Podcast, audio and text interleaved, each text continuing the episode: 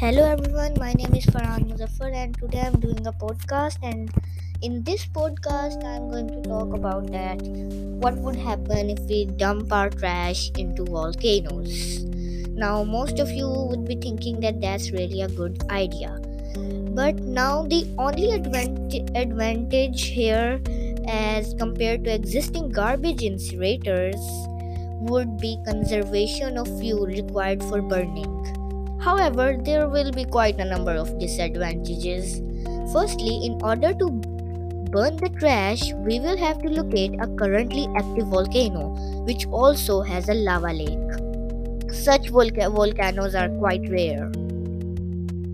Secondly, transporting the garbage will cost time, money, and whole lot of fuel. Thirdly, modern garbage incinerator plants are more efficient in controlling harmful emissions into the atmosphere as compared to volcanoes. Fourthly, although lava is extremely hot, it can't melt everything. Hence, the remaining trash would just float, and when the volcano would erupt, the trash would spread to the surrounding areas, contaminating the soil. Fifthly, water in trash trapped in lava expands hundreds of times its original volume to form steam.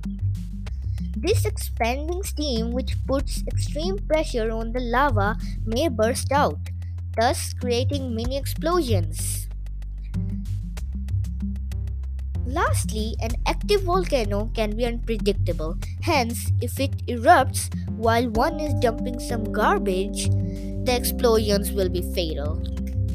So this so this was my podcast a small podcast which will which was telling you that why is it dangerous to throw our trash into volcanoes.